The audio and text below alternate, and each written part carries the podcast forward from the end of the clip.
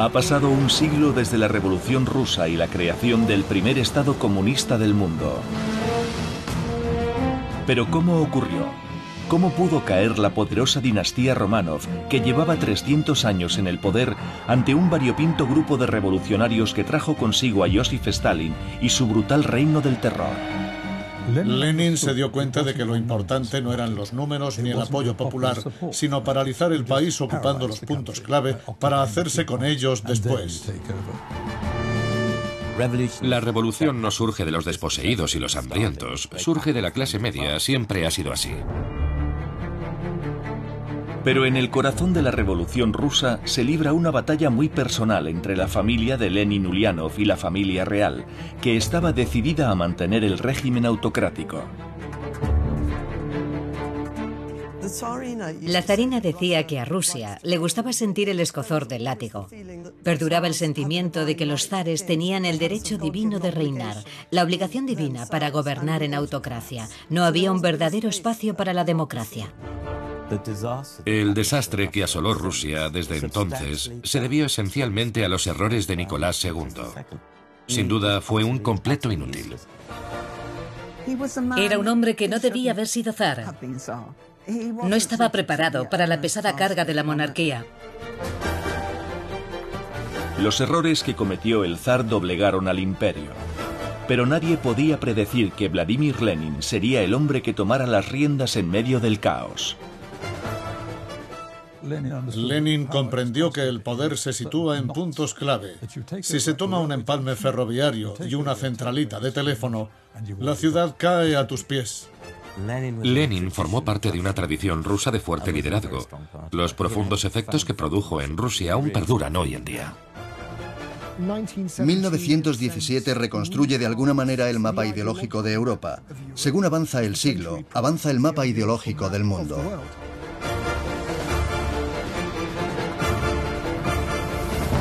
La Revolución Rusa.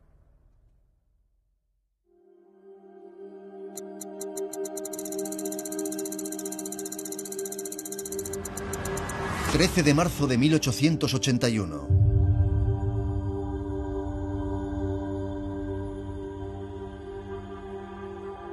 13 de marzo de 1881, San Petersburgo. El zar Alejandro II se dirige a pasar revista a sus tropas. Viaja en un carruaje a prueba de balas que le regaló Napoleón III. Esto es necesario puesto que el zar ha sufrido ya varios intentos de asesinato durante su reinado. Mucha gente quería acabar con el zar y con su gobierno. Y el hecho de que a mediados del siglo XIX aparecieran dos inventos que se expandieron por toda Rusia, el revólver y la dinamita, un potente explosivo, permitió a cualquier principiante organizarse y planear un asesinato. Fue una especie de prolongada campaña terrorista. Hubo muchos atentados contra el zar y tentativas de volar ese carruaje. Un terrorista que llevaba trabajando varios meses como carpintero en el Palacio de Invierno consiguió infiltrar una carga de explosivos que estuvo a punto de acabar con Alejandro II. El resultado, 11 personas muertas y otras 56 heridas. Hubo ocasiones en las que el zar estaba en la habitación equivocada en el momento adecuado y la explosión no lo alcanzó. Pero esta vez el zar no tuvo tanta suerte. Las piernas de Alejandro volaron en pedazos y la metralla destrozó su estómago. Trasladaron el cuerpo moribundo al Palacio de Invierno, donde su familia, los Romanov, que llevaban reinando en Rusia casi tres siglos, se horrorizaron al verlo. Solo duró 90 minutos, lo mismo que el terrorista. Sus piernas también saltaron por los aires. El asesinato de Alejandro II fue como el 11 de septiembre en Rusia. He leído noticias del periódico en los días posteriores al asesinato y son increíblemente gráficas respecto al daño físico que se produjo en el cuerpo de Alejandro. Hablaban de las piernas destrozadas y de los tendones que colgaban y de cosas por el estilo. Describían la herida que se había producido en el cuerpo del Estado y cómo habían quedado ambos cuerpos.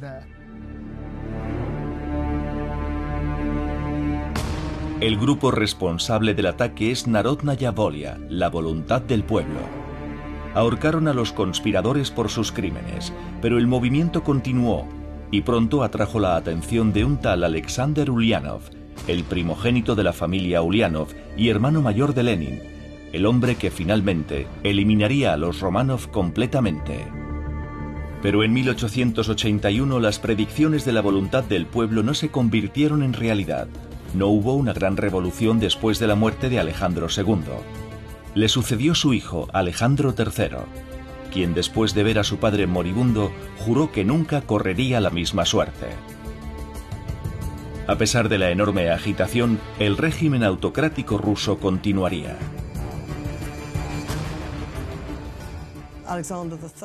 Alejandro III consideraba a Alejandro II demasiado indulgente porque había abolido la servidumbre, así que decidió tratar con mano dura a Rusia. Tenía un carácter muy enérgico y era capaz hasta de hacer nudos con los tenedores en la mesa. También era capaz de atravesar las puertas sin abrirlas. Era un hombre gigantesco y, por desgracia, echó a perder a su hijo llamándole nenita desde que era pequeño. No sé qué efecto tendría en el zar Nicolás esa fuerte represión por parte de su padre y todo ese menosprecio. Alejandro III tenía muy mala prensa. La gente decía que estaba estancado, que era reaccionario, y era cierto, aunque por otra parte tenía cosas buenas. Nunca declaró la guerra a nadie, no como Alejandro II, que era extremadamente agresivo y peleó contra el imperio turco y los chinos. Además, escuchaba a sus ministros. Puede que fuera un reaccionario, pero nombró ministros muy competentes y durante su reinado los ferrocarriles y el correo se convirtieron en unos de los mejores servicios de Europa. Era aburrido y bebía, pero tenía sus cualidades. Aunque parezca contradictorio, en aquella época Rusia era en realidad una sociedad dinámica en muchos aspectos. Tras su derrota en la Guerra de Crimea en 1850, comprendió que debía industrializarse para seguir siendo competitiva en el escenario internacional. Esa derrota a manos de los franceses y los británicos dejó claro que Rusia era un estado subdesarrollado. Sus ejércitos de campesinos no estaban a la altura de los poderes occidentales, y si Rusia quería ser alguien en el tablero internacional tenía que industrializarse. Rusia se modernizaba a un ritmo vertiginoso, pero su sistema político seguía siendo profundamente autocrático, a diferencia de casi todas las naciones europeas de aquella época. Por las condiciones de Rusia en aquellos años, las familias de clase media no tenían derecho a ninguna forma de expresión política. Ese era el principal problema. Así que en cualquier familia de ese tipo, el hijo se unía a los revolucionarios, el sector político radical. Hubo una ola de represión contra los radicales rusos, los opositores y demás. Algunos eran verdaderamente peligrosos. Habían planeado el asesinato del zar, de los miembros de la familia imperial o de los gobernadores regionales. Es paradójico que un dictador se mantenga a salvo mientras se muestra estricto y severo. Sin embargo, en el momento en el que ofrezca su mano, le cogerán el brazo. Cuando la gente percibe debilidad o división, todo empieza a derrumbarse. Uno de los que se involucraron en este ambiente radical fue Alexander Ulyanov, a quien su familia llamaba Sasha. Era el primogénito de los Ulyanov y el hermano mayor de Vladimir Lenin. La familia Ulyanov no era una familia típica. Existía una pequeña casta de funcionarios en Rusia y el padre era inspector de escuelas. Había alcanzado una posición en la administración pública que le daba el rango de noble. Había poca gente así en Rusia, pero tampoco eran muy ricos. El hermano mayor de Lenin, como Lenin, era intelectualmente brillante, con medallas en la escuela y en la universidad. Se unió a un grupo de estudiantes, decidieron fabricar una bomba y atentar contra Alejandro III. 13 de marzo de 1887. El plan era asesinar al heredero de Alejandro II, Alejandro III, mientras éste asistía a una ceremonia para conmemorar el asesinato de su padre. Y Alexander Ulyanov era un verdadero maestro fabricando bombas. La voluntad del pueblo era una sociedad mística más que ideológica. Pensaban que si derrocaban al que estaba en la cima, el miedo provocaría que el sistema se desintegrara para dar paso a un levantamiento campesino del que nacería un nuevo orden, según el análisis de Marx. El problema era que Marx dijo que el último lugar donde habría una revolución era Rusia. Existía esa idea romántica de que matando al zar se produciría una reforma de un modo natural. Pensaron en una bomba llena de trozos de metal impregnados en estricnina para provocar el mayor número de bajas posible y tener una amplia resonancia. Pero la Ojrana desmanteló el plan. Llegaron a sus oídos rumores del intento de asesinato del zar y detuvieron y apresaron a los terroristas en cuestión de días. Por supuesto, los condenaron a muerte. Alejandro III estaba dispuesto a indultar a los que se arrepintieran pero a los que no los colgaría. Sasha dijo que iba contra sus principios pedir clemencia aunque su madre se lo imploró. Dicen que el ahorcamiento de Sasha es lo que motivó a Lenin. A menudo son cosas personales, no políticas.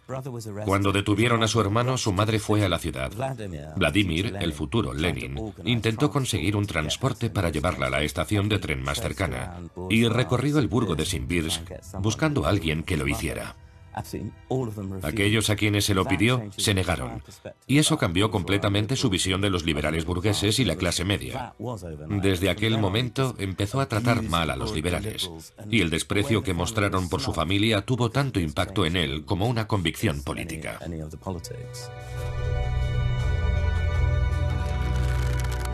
Sasha Ulyanov fue ahorcado el 20 de mayo de 1887.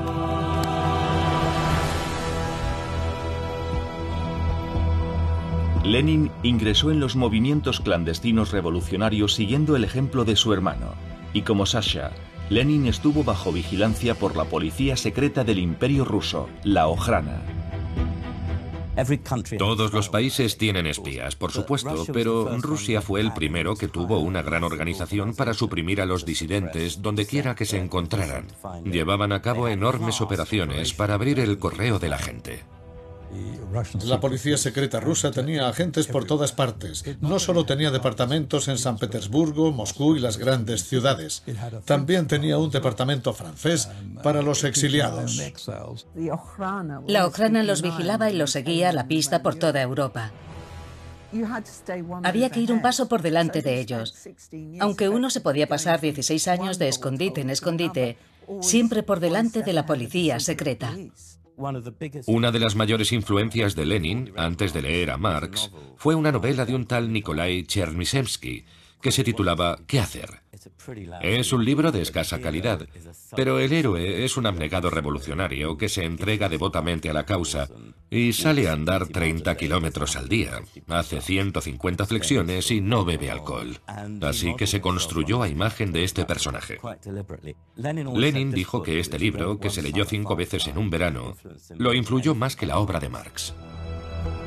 Lenin tenía que ir borrando sus huellas mientras viajaba por el país, tratando de despistar la atención de las autoridades. Al mismo tiempo, Nicolás, el heredero al trono, también estaba viajando por el imperio ruso y por el extranjero.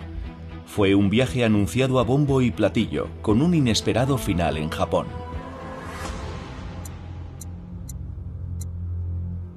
...11 de marzo de 1891... Su padre trató de otorgarle alguna responsabilidad y decidió ponerlo al cargo del ferrocarril transiberiano. Así que atravesó Siberia, llegó hasta Vladivostok y después lo enviaron de misión a Japón. Esto terminó en desastre porque Nicolás fue atacado repentinamente por un policía japonés. Suda Sanso sacó una espada y le hizo un corte en la cabeza que le dejó malherido. Desde mi punto de vista, lo de Otsu fue un giro inesperado. No creo que hubiera un movimiento entre los japoneses contrario al zar, al que los propios japoneses temían. Japón solo llevaba abierto a los europeos 35 años y había mucha xenofobia. Aquel policía japonés se creyó un samurái defendiendo el honor nacional. Nicolás se lo tomó bien, se quedó sentado fumando mientras lo vendaban, a pesar de que le había cortado un buen trozo de cráneo. Desde entonces sufrió fuertes dolores de cabeza.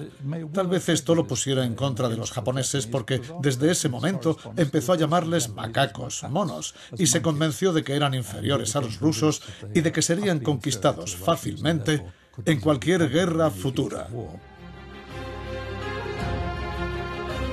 El incidente de Otsu supuso casi una pérdida para la familia Romanov, pero resultó ser un adelanto de lo que les deparaba el futuro.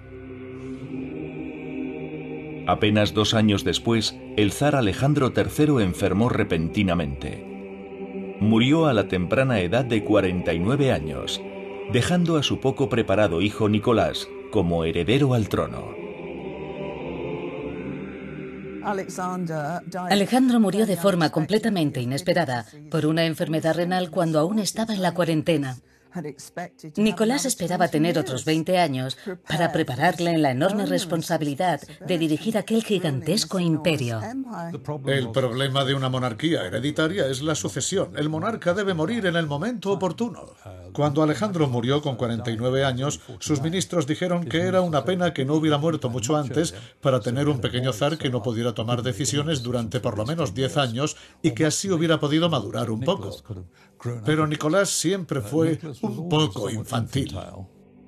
Estaba aterrorizado cuando murió su padre, enfrentado ante la perspectiva de que recayera sobre él toda esa responsabilidad para la que había recibido tan poca preparación. Una semana después del entierro de su padre, Nicolás se casó con Alix de Hesse, una princesa alemana que se convirtió en la zarina Alejandra.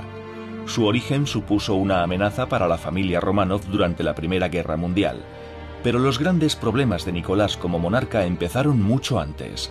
De hecho, el mismo día de su coronación se inauguró la tragedia. 26 de mayo de 1896.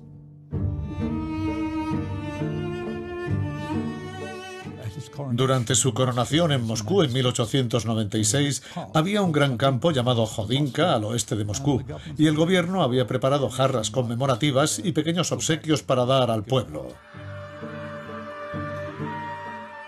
El vallado y las entradas se habían dispuesto mal y cuando la gente avanzó para recibir los regalos fueron aplastados. Murieron 1.500 personas en una espantosa tragedia. Esa noche había una fiesta en la embajada francesa y él no quería ir, pero lo convencieron para que asistiera. Esto se volvió en su contra y lo acusaron de ser alguien insensible. Dependía de los consejos de sus ministros. Pero básicamente, desde su primer día como zar, prácticamente todo el trabajo lo disponía y lo decidía su mujer.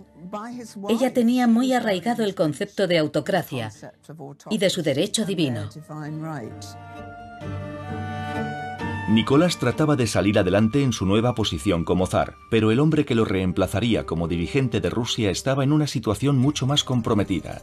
Lenin había sido capturado y acusado de sedición. En 1897 lo mandaron al exilio a Siberia durante tres años algo que podía ser una experiencia mucho menos dura de lo que parece. Lo enviaron a una ciudad agradable cerca de Yeniseisk.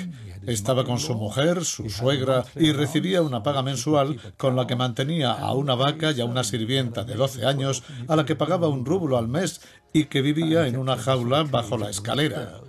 Hasta ahí llegaba el igualitarismo bolchevique. En sus cartas contaba que estaba esquiando o cazando y mantenía un enorme volumen de correspondencia con una especie de red de conspiradores que se estaba extendiendo por todo el imperio ruso y llegaba hasta Europa. El alojamiento era agradable. En Rusia la gente no pensaba que hubiera que alejarse de los prisioneros. Se podía charlar tranquilamente con un asesino. La gente solía ir a la cárcel durante la Pascua como quien iba al zoo. No era una mala vida. El exilio de Lenin terminó en 1900. Pronto empezaría a viajar por Europa Occidental, donde conocería a otros marxistas y disidentes que planeaban la caída de la monarquía rusa. En aquel momento Lenin y esos agitadores parecían insignificantes porque había preocupaciones mucho más apremiantes.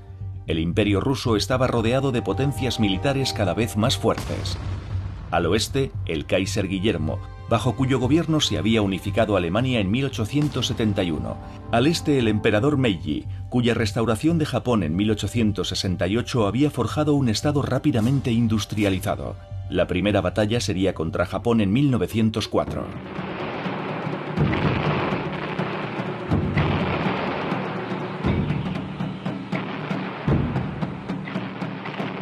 Pocos observadores mundiales esperaban que un ejército asiático se enfrentara a uno europeo. El sorprendente éxito de Japón en el conflicto aumentó el descontento social por toda Rusia, lo que produjo la Revolución de 1905.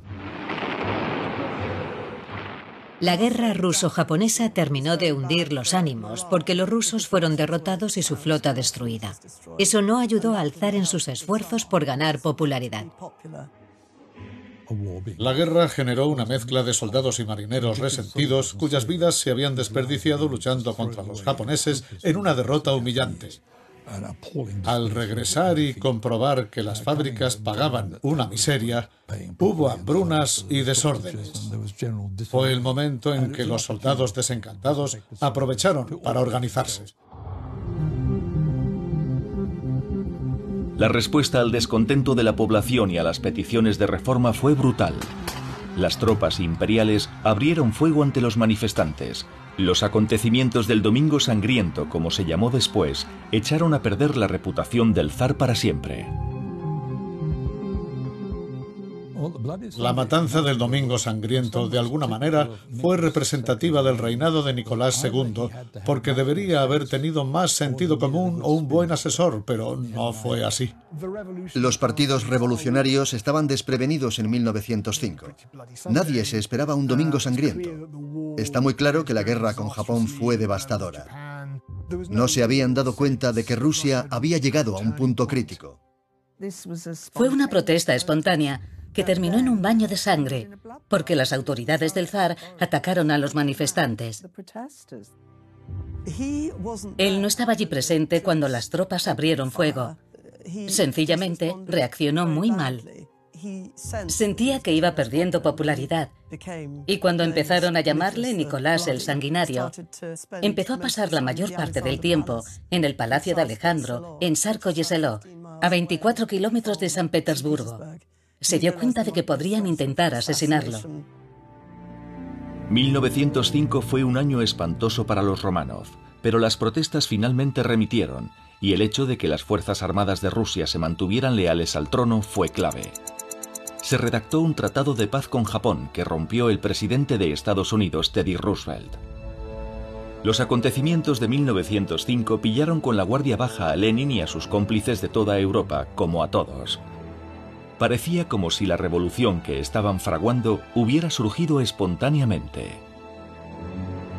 Pero finalmente el zar se mantuvo en el poder, y aunque se creó un parlamento llamado la Duma, su nacimiento tenía un fallo de base, ya que Nicolás podía vetar cualquier propuesta legislativa.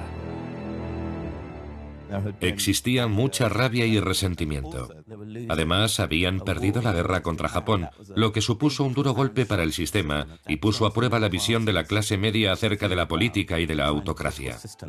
Eran tan inútiles que perdieron la guerra contra Japón y eso tuvo un impacto definitivo. Lenin decía que su generación no llegaría a ver la revolución. Tenía la sensación de que había sido una oportunidad de oro y la habían echado a perder. No estaban organizados, no fueron capaces de proporcionar una dirección y un objetivo a lo que había sido un levantamiento popular espontáneo. Lenin, incluso en 1917, no tenía muchas esperanzas de que la revolución, tal y como él la entendía, fuera a producirse durante su vida. Así que en 1905 fue un ensayo para lo que vendría, pero no se planeó como una revolución. Por el momento, el zar parecía a salvo. La guerra había terminado y el furor revolucionario había desaparecido. Esto no duraría mucho. En los años siguientes, tanto la familia Romanov como la familia Ulyanov tratarían con personalidades que serían fundamentales para el futuro de Rusia. Lenin conoció a un georgiano llamado Yosif Tsugatsvili, más conocido como Stalin. Aunque en su primer encuentro, Lenin no quedó muy impresionado. Lenin era el líder de la sección bolchevique y uno de los altos mandos. Stalin en realidad no era nadie. Al principio Lenin casi no se fijó en Stalin, pero más tarde en Viena se dio cuenta de que era un hombre muy útil. Lenin tenía una actitud condescendiente hacia los que no eran rusos y lo llamaba el georgiano maravilloso. Lo consideraba valioso como una especie de recadero. Aceptaba cualquier encargo. Siempre estaba dispuesto a matar, a robar y no se detenía ante nada. Era físicamente capaz de meterse en una pelea. Lenin admiraba eso de Stalin, que era muy fuerte. Tenía la cualidad de intimidar a la gente y nunca hablaba, no como Trotsky. Por eso Lenin y Trotsky nunca congeniaron. El secreto de Stalin era parecer ignorante, mucho menos inteligente de lo que en realidad era. Hablaba idiomas, conocía profundamente el carácter humano.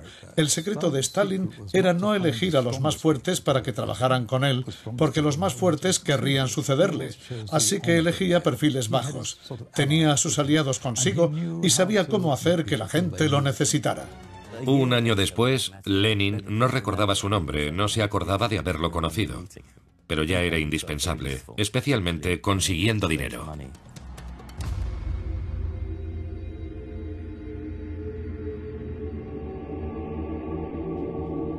Los Romanov también estaban a punto de conocer a un personaje misterioso de los confines del imperio ruso, Rasputín. A Alexei, el único hijo del zar Nicolás y heredero al trono, le habían diagnosticado hemofilia. El zar y la zarina trataron de encontrar a alguien que pudiera ayudar a su hijo enfermo, y Rasputín parecía el único capaz de hacerlo.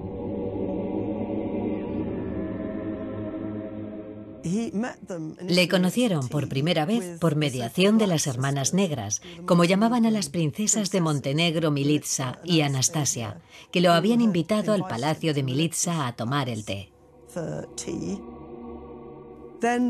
Habían pasado varios meses desde que Alexei se cayera y empezara a sangrar abundantemente.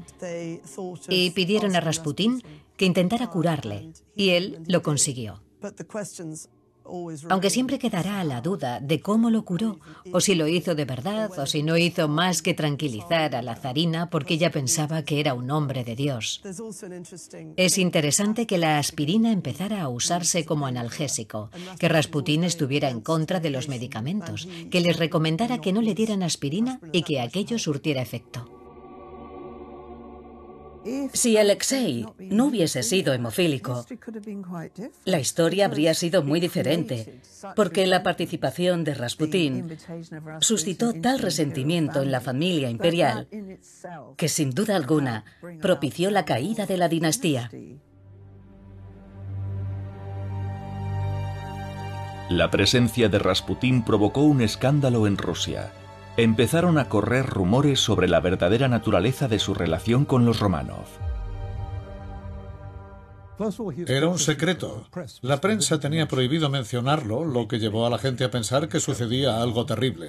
En 1912 se abolieron las restricciones a la prensa y fue imposible evitar que los periódicos lo publicaran todo y Rasputín disparaba las ventas. Los periodistas lo adoraban. Podías leer las historias que contaban los dueños de los restaurantes y las prostitutas. La policía vendía informaciones sobre él. Se convirtió en todo un fenómeno.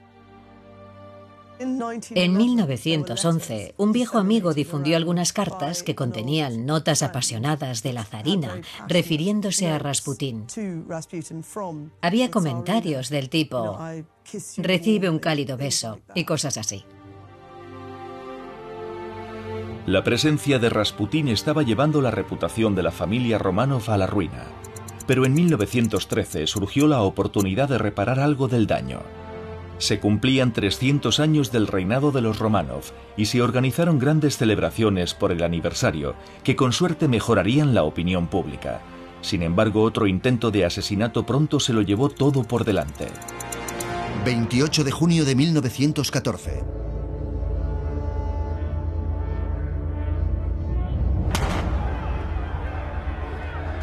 El archiduque Francisco Fernando fue disparado en Sarajevo. Estaba a punto de empezar la Primera Guerra Mundial. El fracaso de Rusia contra los japoneses casi termina con el reinado de Nicolás, pero no sobreviviría a una derrota frente a los alemanes. Como los alemanes peleaban contra los ingleses y los franceses con sus imperios en India y Argelia, y como muy pronto Estados Unidos entraría en la guerra, se podría pensar que Rusia tenía una esperanza. Pero el ejército ruso era muy peculiar porque los oficiales estaban muy motivados, pero los soldados no. Eran en su mayoría un ejército derrotado y muchos no tenían nada en contra de los alemanes y no los veían como enemigos. La corrupción entre los civiles hacía que no se fabricaran botas ni rifles, así que los soldados tenían que coger el arma y las botas del primer cadáver que encontraran. Hubo muchas deserciones y asesinatos de oficiales.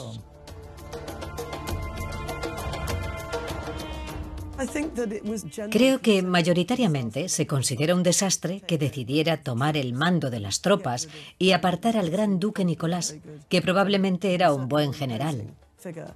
Al menos era una figura mucho más imponente que el zar. Finalmente parece que aquello dejó a la zarina y a Rasputín al mando. La guerra fue un desastre para Rusia. Un autócrata debe ser juzgado por sus decisiones autocráticas, y aquella fue una decisión nefasta. Y aún peor fue la decisión de colocarse al mando de la estrategia militar. Un tremendo error, porque cuando todo va mal, eres el único al que se puede culpar. Y el frente oriental estaba en un callejón sin salida. Los alemanes ya habían ocupado grandes extensiones de Rusia. No había ningún deseo por parte del ejército de seguir adelante. Había deserciones masivas, no había manera de conseguir la victoria rusa. El invierno de 1916 no solo trajo el frío de la derrota para el ejército ruso, sino también una dolorosa pérdida para los Romanov. Algunos miembros de su extensa familia no soportaban más la influencia que Rasputín ejercía en el zar y la zarina. El resentimiento crecía entre los familiares de la familia Romanov, que estaban completamente consternados por la relación íntima de Alejandra con Rasputín, porque ellos también se creían todos los rumores. Y llegó un punto en que pensaron que no solo había que deshacerse de Rasputín y su maquiavélica influencia, también había que deshacerse de ella. Estaba provocando mucho daño. Los aristócratas sentían que Rasputín estaba echando por tierra el nombre de los Romanov. Uno de los problemas era que nadie sabía por qué iba Rasputín a la corte. Y la razón era que iba para cuidar al chico, Alexei. Pero como nadie sabía que Alexei estaba enfermo, nadie podía decirles por qué seguía siendo bienvenido en la corte. A Rasputín lo acusaron de ser un agente alemán. Estaban convencidos de que daba consejos al zar para hacer las paces con los alemanes. Así que se creó una conspiración con la connivencia del gobierno. Dos de los asesinos escribieron memorias detalladas y describieron el asesinato. Hay pocas discrepancias entre las dos memorias. Acabó en el río, pero lo tiraron por una barandilla y terminó con muchísimas heridas en la cara y en la cabeza. Y nadie sabe muy bien si es porque le habían dado una paliza o porque estaban tratando de trasladar el cuerpo. Los conspiradores eran unos incompetentes, no sabían manejar las armas, no pudieron matarlo limpiamente. Y al final le tuvieron que pegar tres tiros antes de que el pobre hombre muriera. Fue una forma vergonzosa de deshacerse de Rasputín. En aquel momento los acogieron como héroes nacionales. Todo el mundo pensaba que habían salvado a Rusia por matar a Rasputín.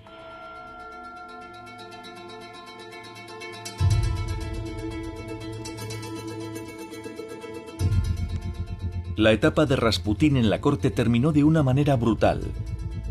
Y no pasaría mucho tiempo hasta que los propios Romanov desaparecieran en circunstancias igualmente sangrientas. Como en 1905, durante la guerra ruso-japonesa, el descontento entre la población rusa estaba a punto de estallar. San Petersburgo fue testigo de los inicios de la Revolución de Febrero. Habían cambiado el nombre a Petrogrado, literalmente la ciudad de Pedro, en 1914, porque consideraron que San Petersburgo era demasiado germánico. Pero la nueva denominación no ayudó a contener el fervor revolucionario que se había desatado en la ciudad. Pronto fue tan arrollador que el zar Nicolás II se vio obligado a abdicar.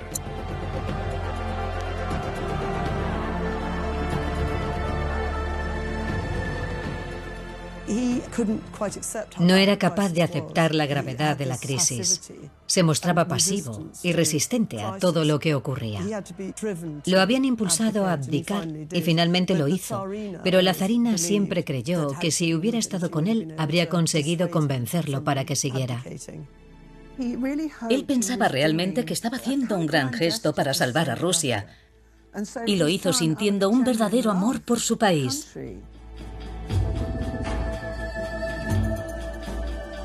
Con la abdicación al trono de Nicolás se produjo un vacío de poder en Rusia con dos grandes facciones que luchaban por el poder en Petrogrado.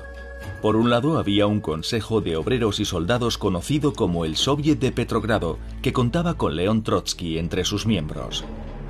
Y por otro lado estaba el gobierno provisional ruso, establecido rápidamente con ministros del zar.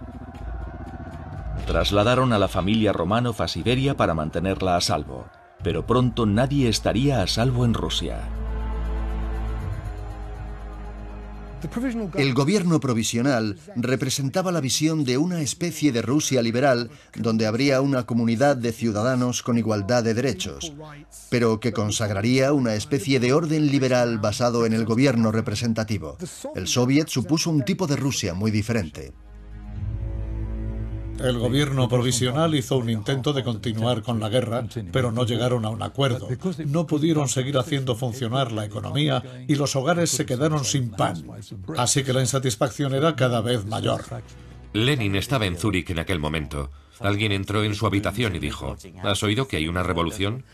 Al principio no se lo creyó, después sí, y quiso volver a Rusia lo antes posible. Desde el primer momento en que estalló la guerra, Lenin estaba completamente en contra de ella. Su frase era, mejor que este país pierda, es mejor que gane el kaiserismo a que continúe el zarismo. Estaba diciendo básicamente que su propio país debía perder la guerra.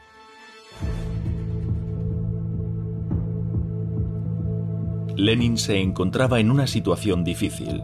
Para llegar a Rusia desde Suiza y tomar contacto con la Revolución de Febrero, tenía que atravesar Alemania, en guerra con su país. Habría que negociar un acuerdo muy complicado. Yo diría que no fue Lenin quien hizo el movimiento, sino el alto mando alemán. Había recibido incentivos por parte de los alemanes. Le habían ofrecido dinero y siempre lo había rechazado, pero entonces no se mostró tan escrupuloso. Aceptó el famoso tren sellado por Alemania y desde el punto de vista alemán fue una táctica muy razonable. Lenin no firmó el acuerdo. Lenin nunca se manchó las manos. Lenin directamente nunca hizo nada que le pudiera perjudicar políticamente. El trato de devolverle, junto con su grupo de seguidores, de vuelta a Rusia, cuando estalló la revolución, se negoció con intermediarios. Tuvo que aguantar el tortuoso viaje hasta Alemania, cruzar Suecia, ir a Finlandia y volver a bajar.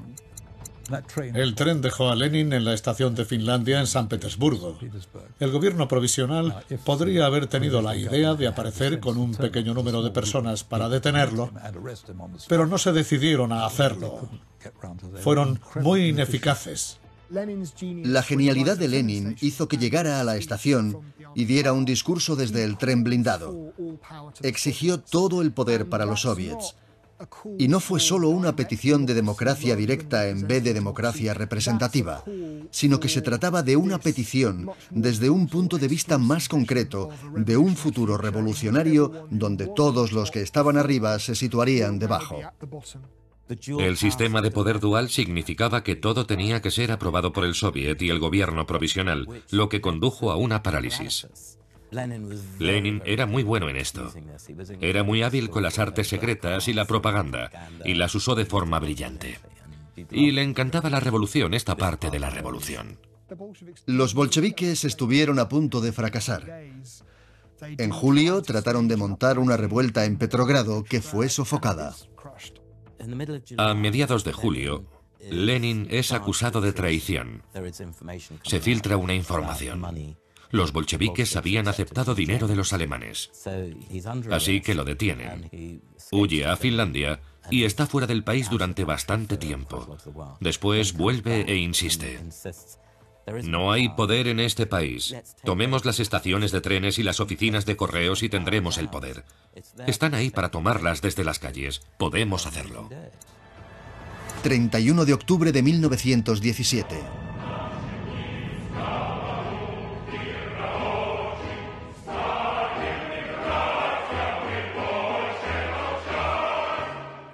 La creencia de Lenin en la profunda fragilidad del gobierno provisional estaba justificada. La revolución de octubre había empezado y el intento de golpe de Estado bolchevique desencadenó una guerra civil que duraría hasta 1922. Sin Lenin no se habría producido una revolución bolchevique y no habría habido una segunda revolución.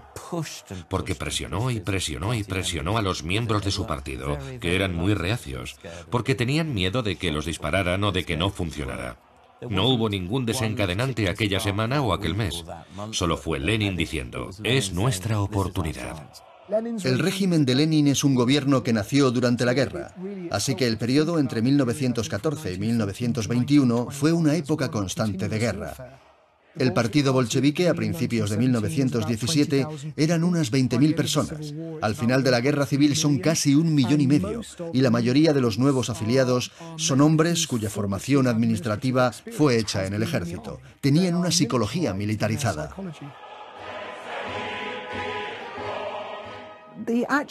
La verdadera revolución rusa tuvo lugar principalmente en Petrogrado y, por supuesto, en Moscú.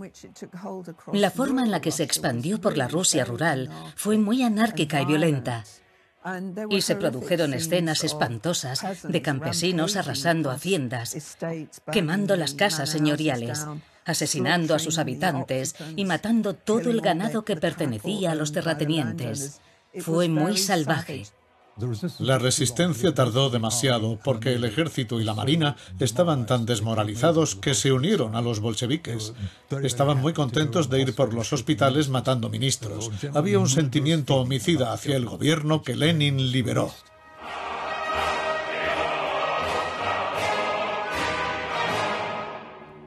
Lenin pronto se convirtió en el hombre más poderoso de Rusia llegó a un acuerdo de paz con Alemania mediante el Tratado de Brest-Litovsk y su nueva policía secreta inauguró una estrategia de violenta represión que se conocería como el Terror Rojo. La destituida familia Romanov seguía escondida por el gobierno provisional. Intentaron mandarlos al exilio, pero todos los esfuerzos fueron inútiles. Pronto el zar, su mujer y los niños, y sus sirvientes fueron capturados por los bolcheviques que los enviaron a Ekaterimburgo, donde los mantuvieron en completo aislamiento. 17 de junio de 1918. A las 12 de la noche del 7 de julio de 1918, despertaron a la familia y la escoltaron hasta el sótano de la casa.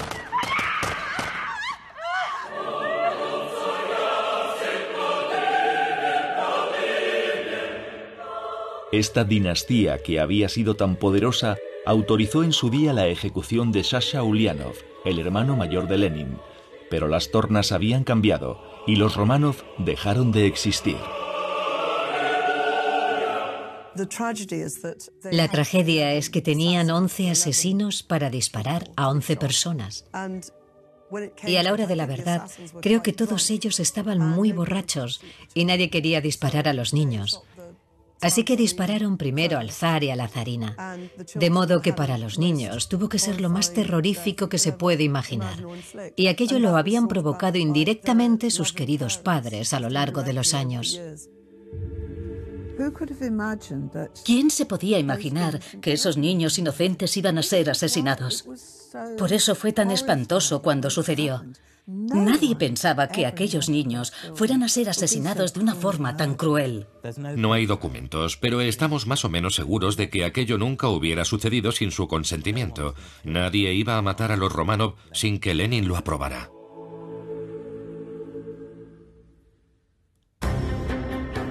La madre de Nicolás II, la emperatriz Dagmar, consiguió escapar de la matanza en un barco que zarpó de Crimea junto con otros miembros de la extensa familia Romanov. Pero la dinastía que había reinado en Rusia durante más de tres siglos conoció un violento final. En 1922, La guerra civil en el país por fin había terminado con la victoria de los bolcheviques y el establecimiento de una nueva Unión Soviética. Lenin cimentó su poder desde el principio. Su organización era tan buena que contaba con los soldados y los marineros y por encima de todo con la policía secreta. Tenía a Trotsky, que era el verdadero genio, y convenció a un gran número de desertores desilusionados. Así creó el Ejército Rojo, que fue uno de los ejércitos más brillantes del mundo.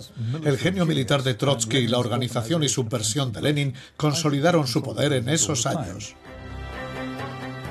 No hay duda de que usó el terror. No solo eso, era muy, muy bueno mintiendo. Era muy habilidoso convenciendo a las mayorías y creando grupos leales.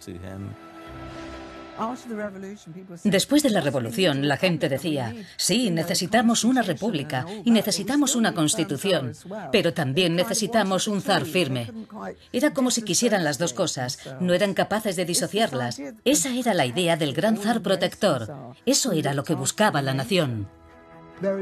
Siempre tuvieron una tendencia a cometer abuso de poder, porque el partido no permitía revisiones de su propio comportamiento. No había independencia judicial ni de la prensa. Tampoco existió ninguna oposición política. Así que siempre hubo una tendencia a que aquello degenerase hacia un poder demasiado absoluto. Pero Lenin no se mantuvo en esta posición mucho tiempo. Sufrió una serie de ataques que lo debilitaron y murió el 21 de enero de 1924. Yosif Zugasvili, ahora Joseph Stalin, vio aparecer su gran oportunidad. La Revolución Rusa de 1917 cambió el mundo para siempre. Habían usurpado el poder a los Romanov y el país más grande del mundo era un Estado comunista. El hombre que se convertiría en el dictador más poderoso de la historia estaba ahora consolidando su posición.